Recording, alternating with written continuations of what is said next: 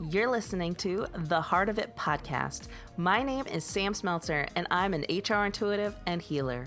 In this podcast, we'll chat about what the industry of human resources can make possible for people and our organizations. In each episode, we'll have raw conversation around inner development and organizational culture change to create a working world where both people and organizations thrive.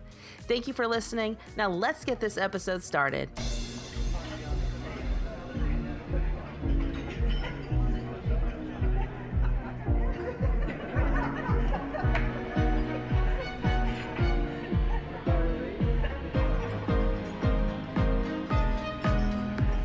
Well, hello there, and welcome to the Heart of It podcast. I'm so grateful that you're taking a moment out of your day or evening, whenever you are listening to this, and just spending some time with us. That's right, I said us because I have a fantastic, fascinating guest today that's going to talk about, we're going to use all the F's, being fearless and talking about fear. And many of you know that fear has been one of my greatest learning outcomes over the past two years. So obviously, when Jacqueline Wales reached out to me, it, I couldn't hesitate at all to want to book her and have her come on to the podcast. So, Jacqueline, do you want to take a moment and say hello to all the listeners? Well, hi, everyone. I'm glad to be here. Thanks, Samm, for inviting me in. And uh, I'm looking forward to our conversation about being fearless. See where it gets you. Yes, yes, fearless. So, um, why don't we start with what makes you an expert on being fearless before we get to the good stuff? Why should we take your words of wisdom? What's your experience here? Oh, I think that's a, that's a very good question. Um, my experience with fear started at a very early age.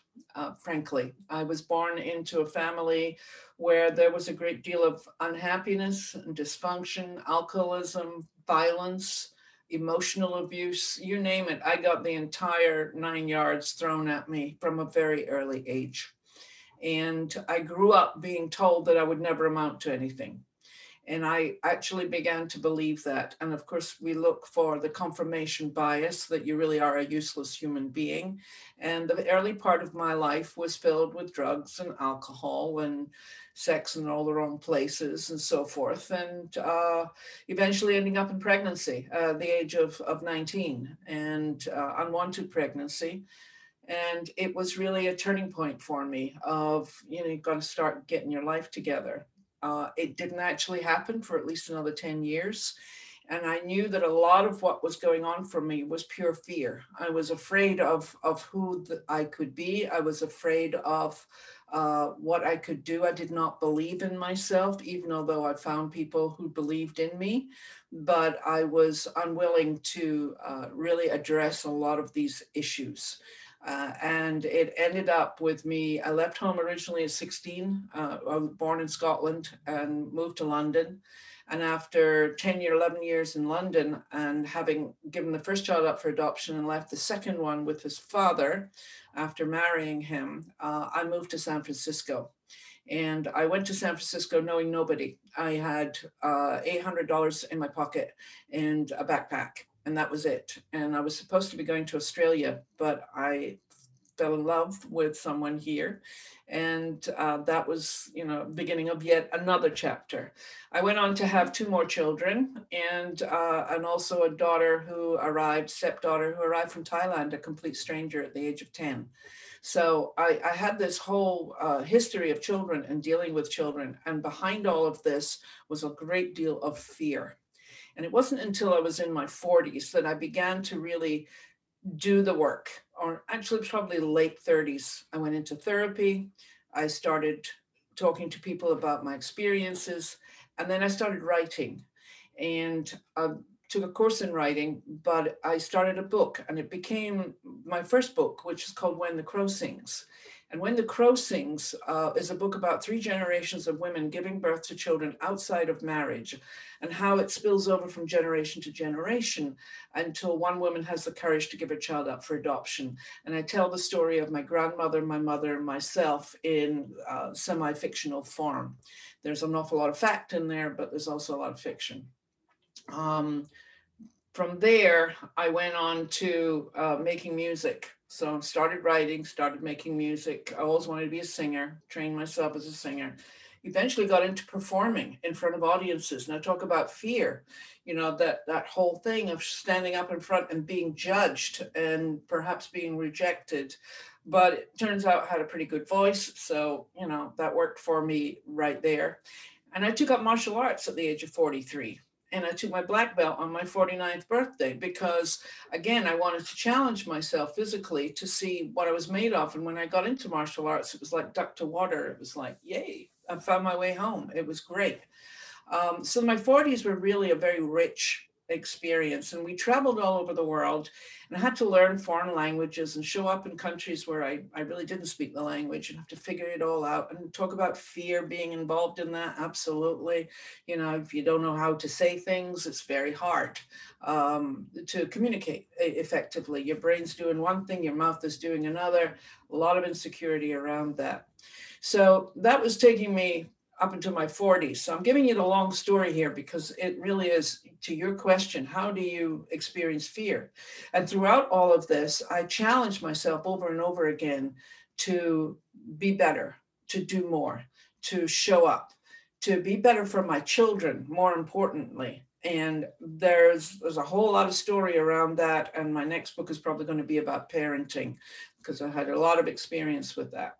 Um, and then it was in my 50s when I decided, or it was kind of decided for me because fortunes change, um, I needed to get a job.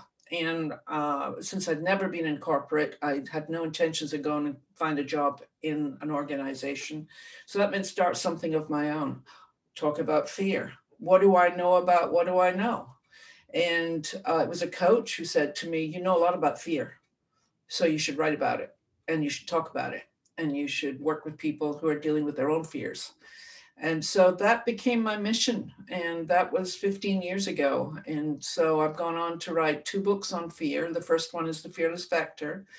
And it was primarily for women, dealing with how they became fearless and my own experiences of getting past the fears, uh, and a lot of insights around how we handle fear.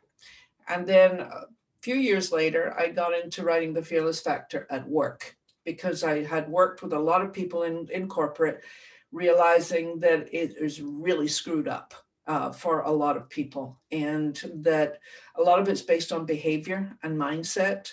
And so uh, I've educated myself over the last 15 years a great deal about all of this, but everything that I bring to my work everything I teach, everything I speak about, everything that I am about at this point in my life is about helping people understand that fear, for the most part, is imagination based. We make shit up in order to put a label on whatever it is that's making us uncomfortable. And the first thing I say to my coaching clients is get comfortable being uncomfortable because it's the only way you're going to change. And I've been there, I've done that. And frankly, there's very little that comes across my my desk or anyone that I'm talking to who I can't relate to because yeah, I've been there, done that. I know what this stuff looks and feels like. Um, and most of the time it's self-imposed. We have we can break through the obstacles. You've done it yourself, Samm. You know this. You know, it's like you go into your mindset and you talk about what's the negative thinking that stops me from truly being who I want to be and living up to my potential. And that's really become a major focus for me is helping people live up to their potential by breaking down the barriers that are stopping them from living a full life, essentially. So that's a long story. But a very essential and necessary story to tell. I mean, when you say I've been there, you have. I mean, you talk about starting with a, a home life as a child where you, you don't have people who are who you believe are supposed to love and support you and believe in you no matter what and saying that was missing. And then talking about being a parent the, being a parent is the scariest thing ever.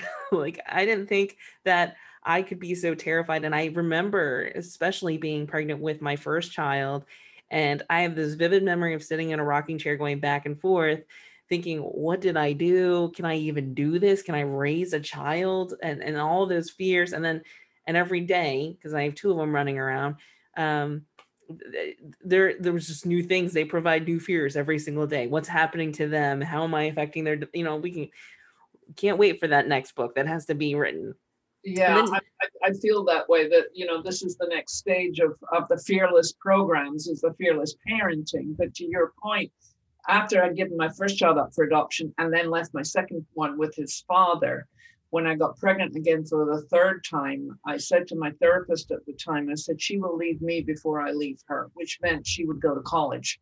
Mm-hmm. That that would be it. That was my commitment to making mm-hmm. that work. Uh, and then I spent about 12 years uh, trying to redefine my relationship with my son who had left behind.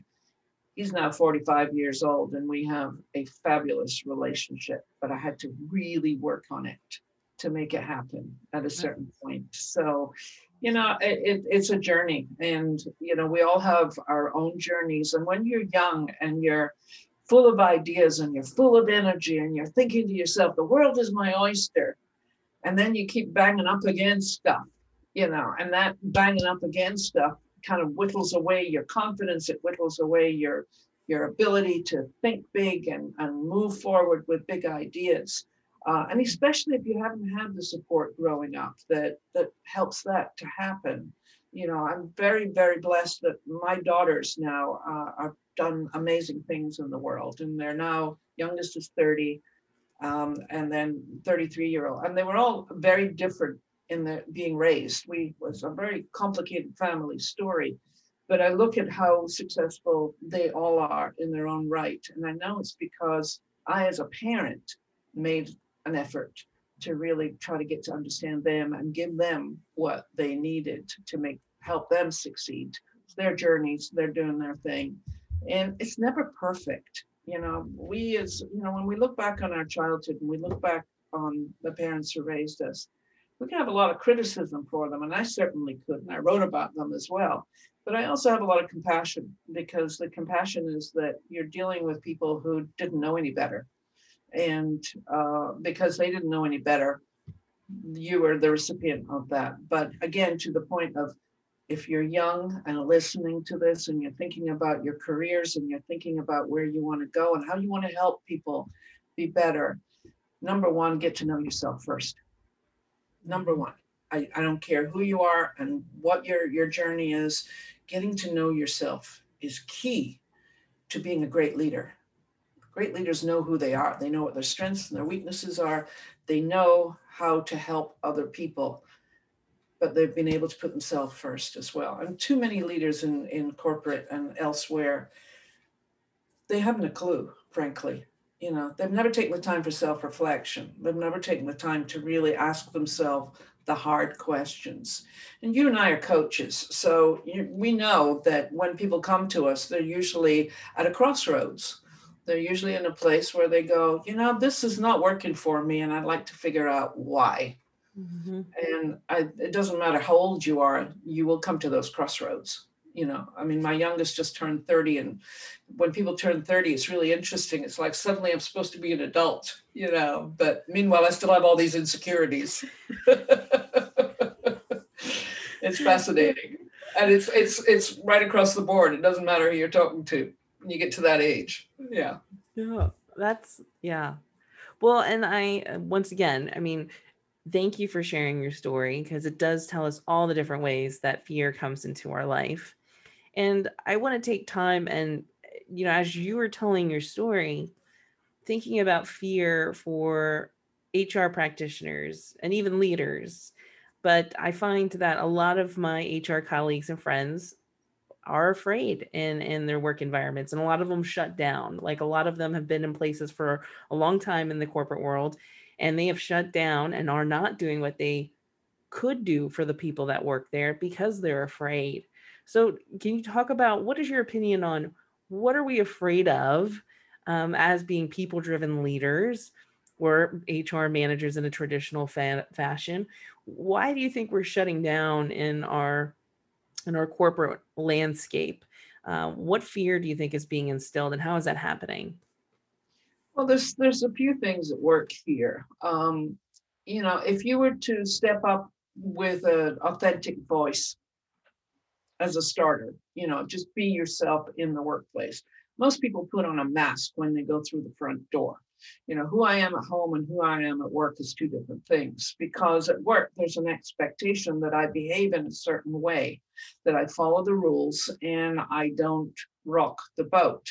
Now, you know, when you're working with people and you're trying to make some changes in the workplace, you will come up against people who will absolutely refuse to change because they like things just the way they are. Thank you very much. So your voice gets quieter and quieter because you realize that nobody's listening.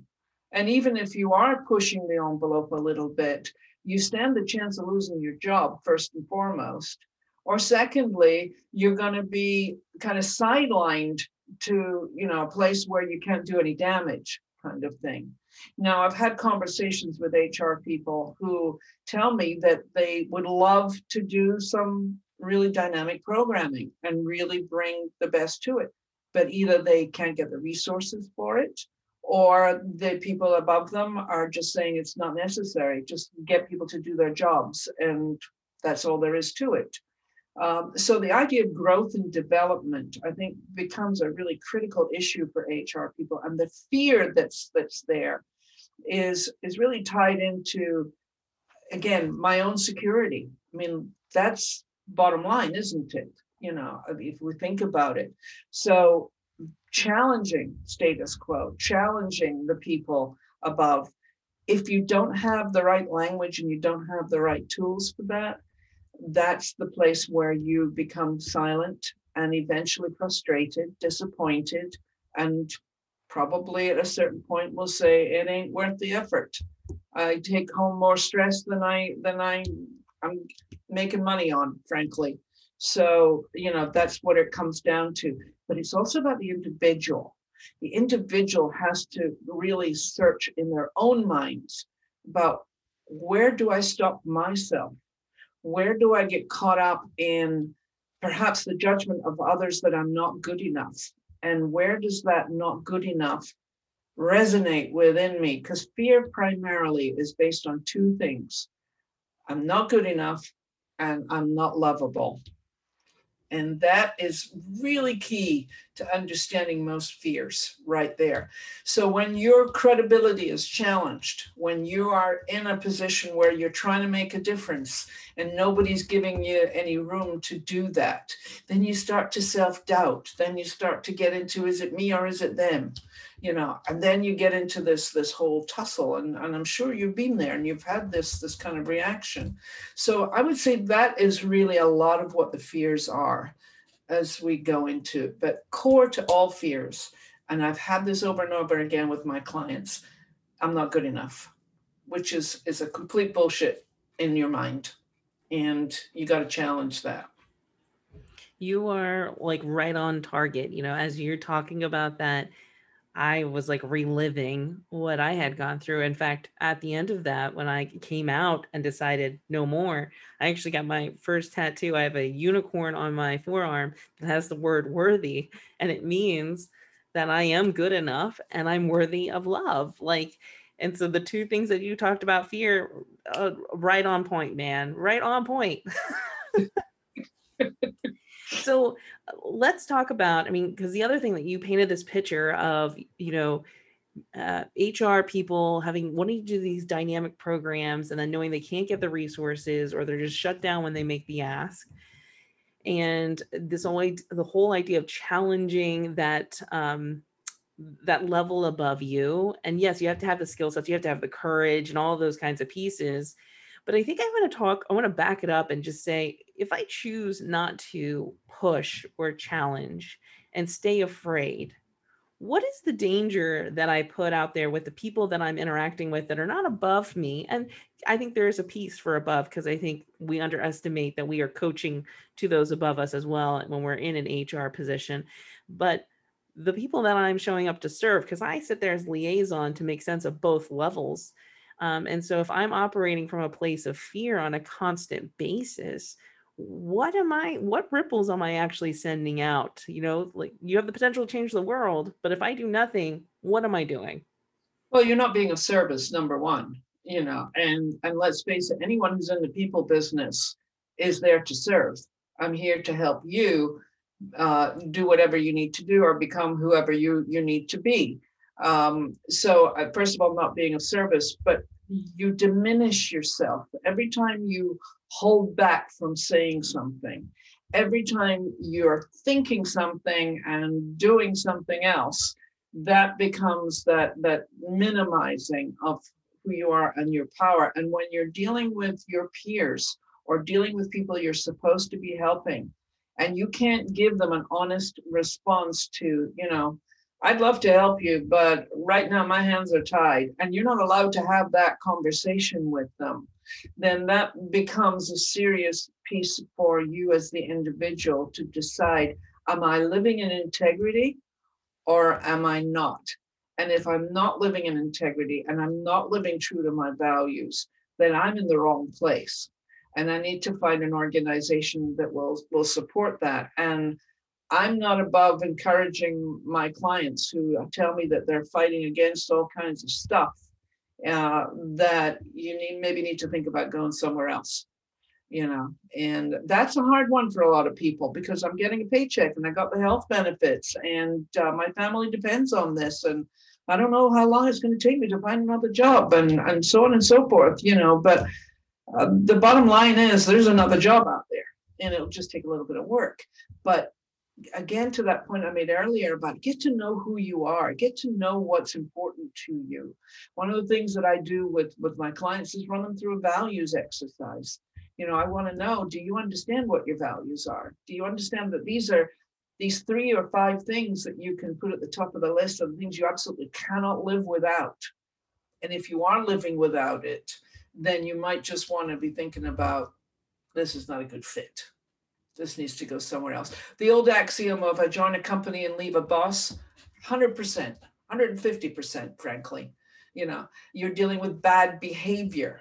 You're dealing with people who want to stay in their little zones or keep their control or their power uh, and they don't let anybody else into it you know and that that's very very hard to deal with one of the things i do is i do behavioral assessments 360 behavioral assessments and I, we actually scientifically measure how people are showing up in the workplace um, for themselves and how other people are seeing them.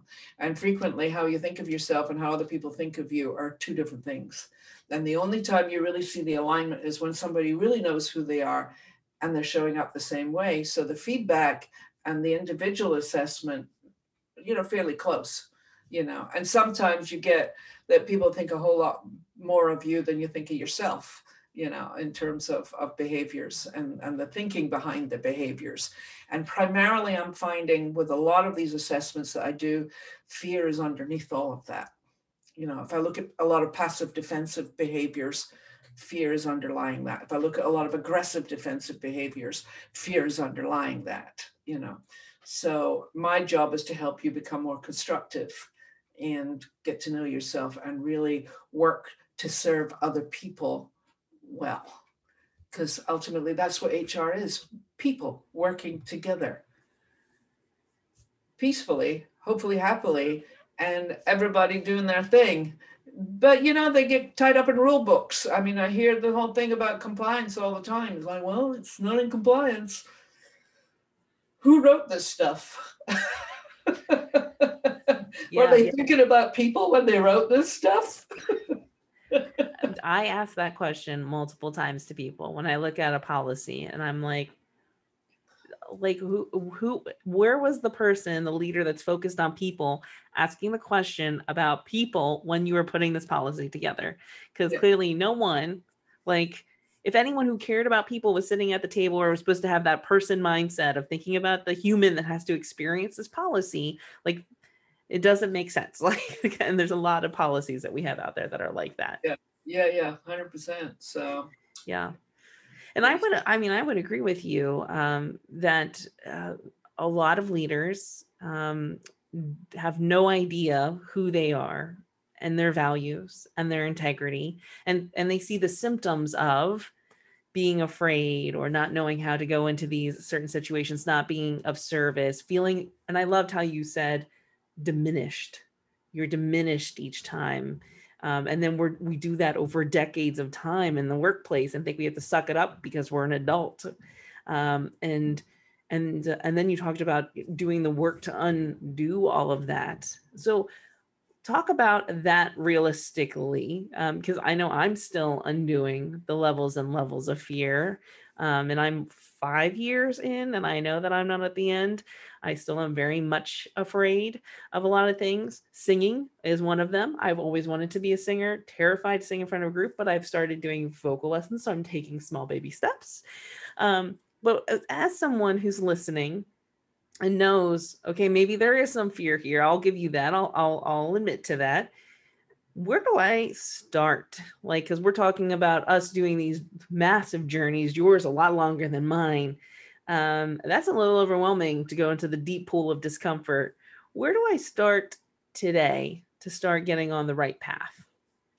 Well, you know, there's a certainly a, a lot of, of programs and, and books and so forth that can help you open the door to some kind of awareness, which is the reason why I wrote the Fearless Factor books, you know, to, to really help people identify where I might be getting caught up in, in my own, you know, as we say in Yiddish, mishigas, which is your craziness, you know.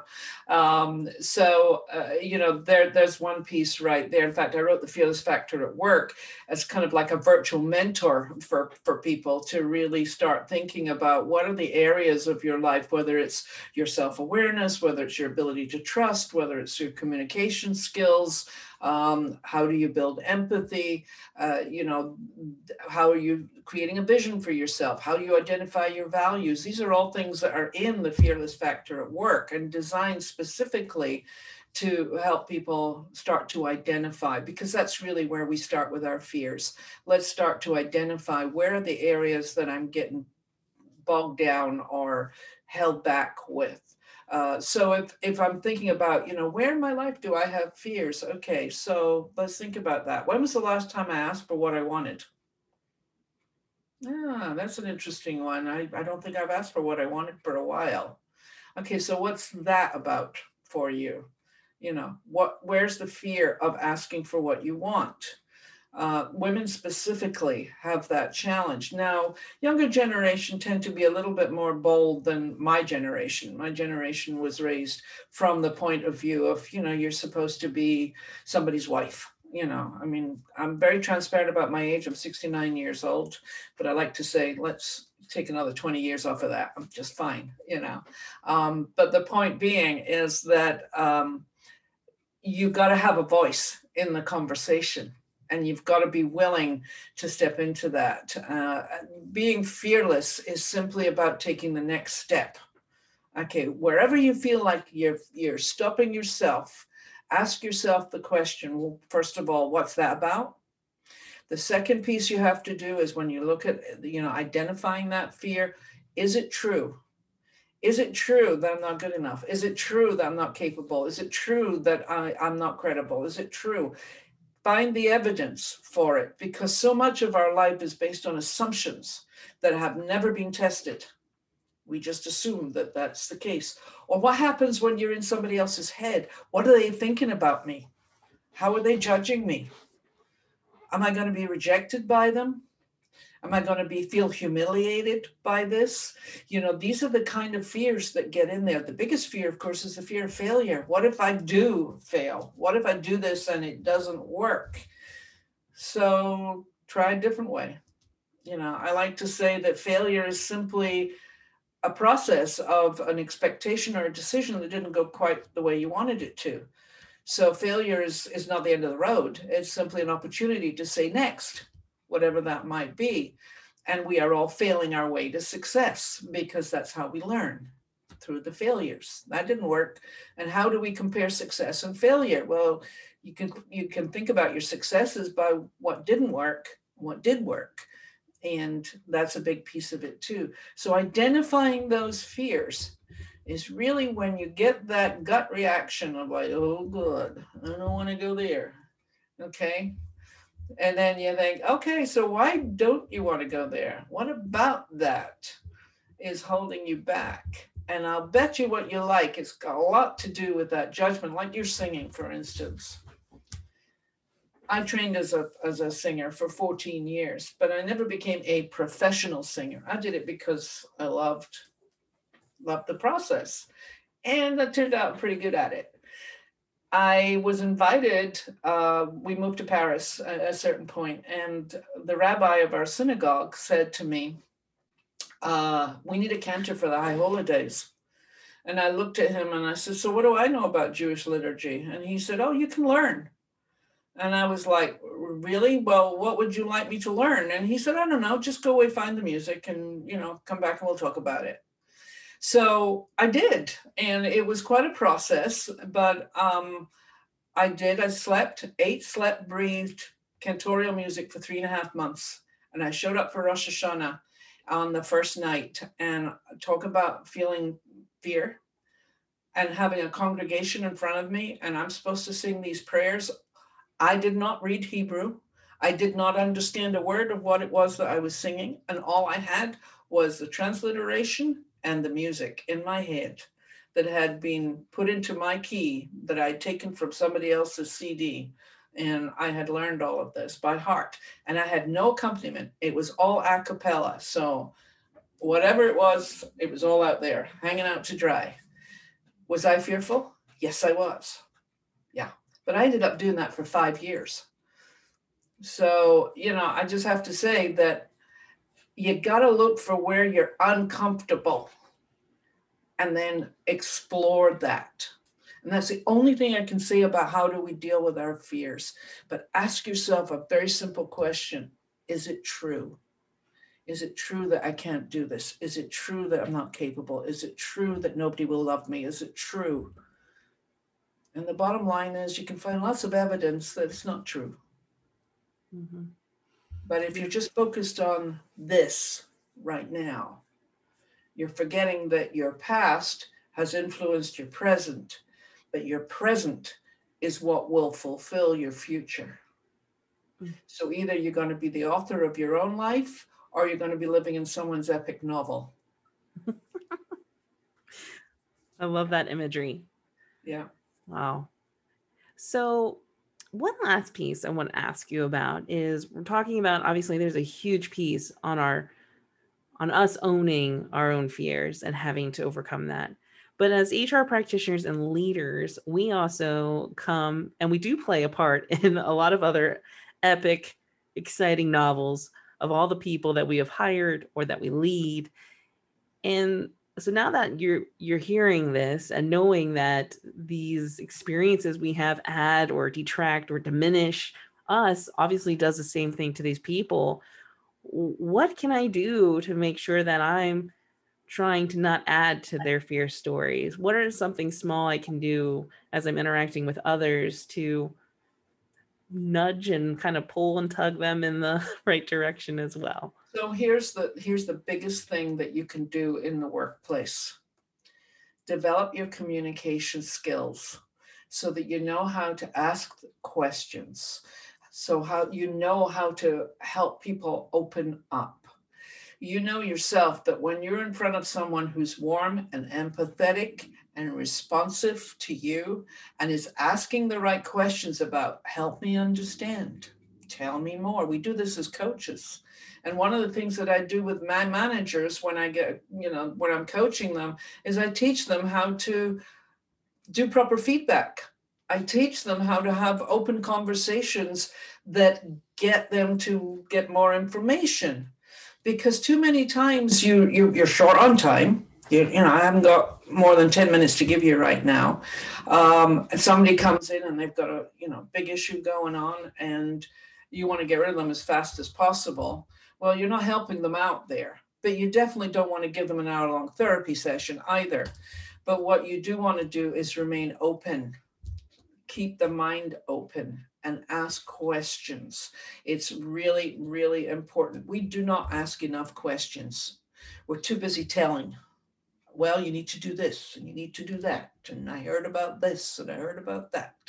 No, I want to hear your side of what's going on. I want to know more about how I can help you. And that that's a really important phrase right there in the workplace. How can I help you? I really mean it, you know, because most people say that and they don't mean it. uh, you know, take to helping you takes too much time and too much brain power. So I'm not really interested.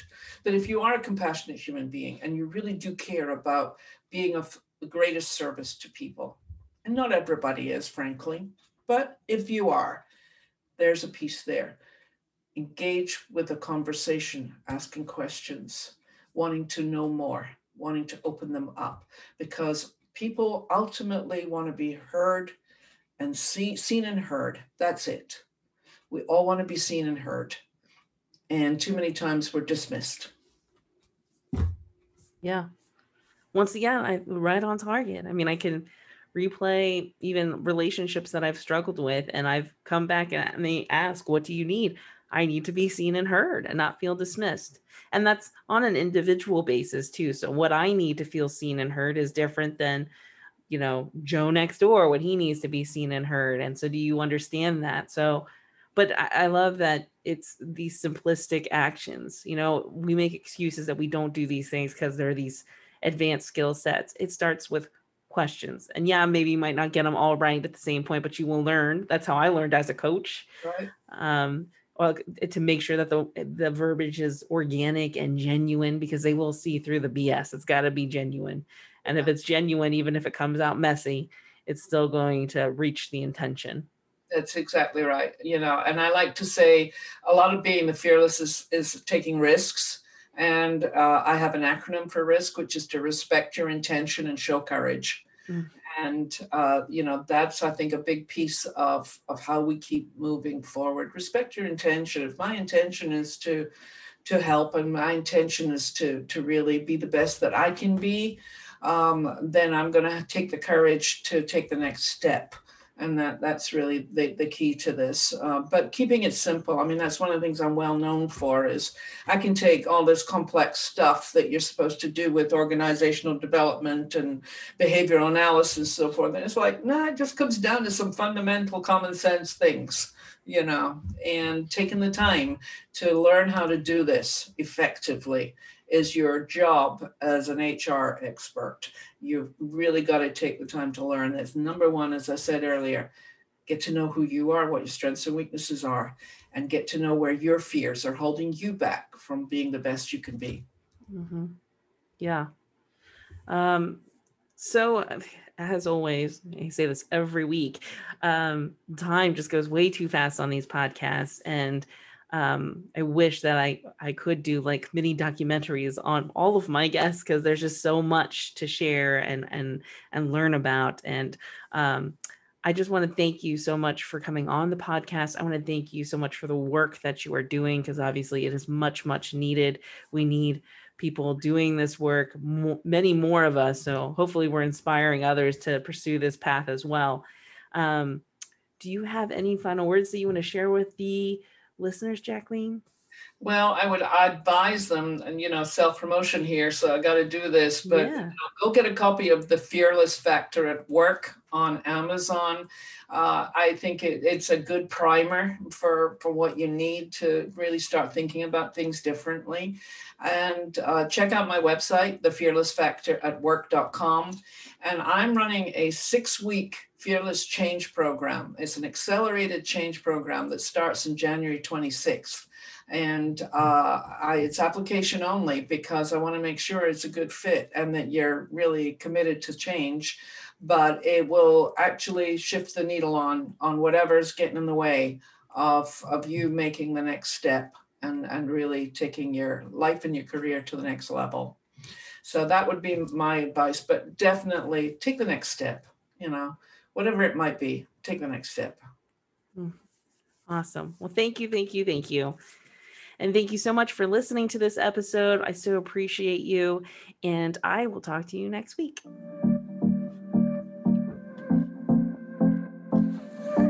The Fearless Factor Change Program is your invitation to change in six weeks or less, an accelerated virtual program that will help you develop self awareness, improve performance, and fulfill potential. Develop the tools and insights you need to shake existing paradigms and drive your business and life success. It includes three hours of personal coaching and six hours of group coaching, plus materials to create and nurture strong career goals, tackle challenges, and create more satisfaction and fulfillment in life. It starts January 26th. Applications are open now. Go to thefearlessfactoratwork.com to apply.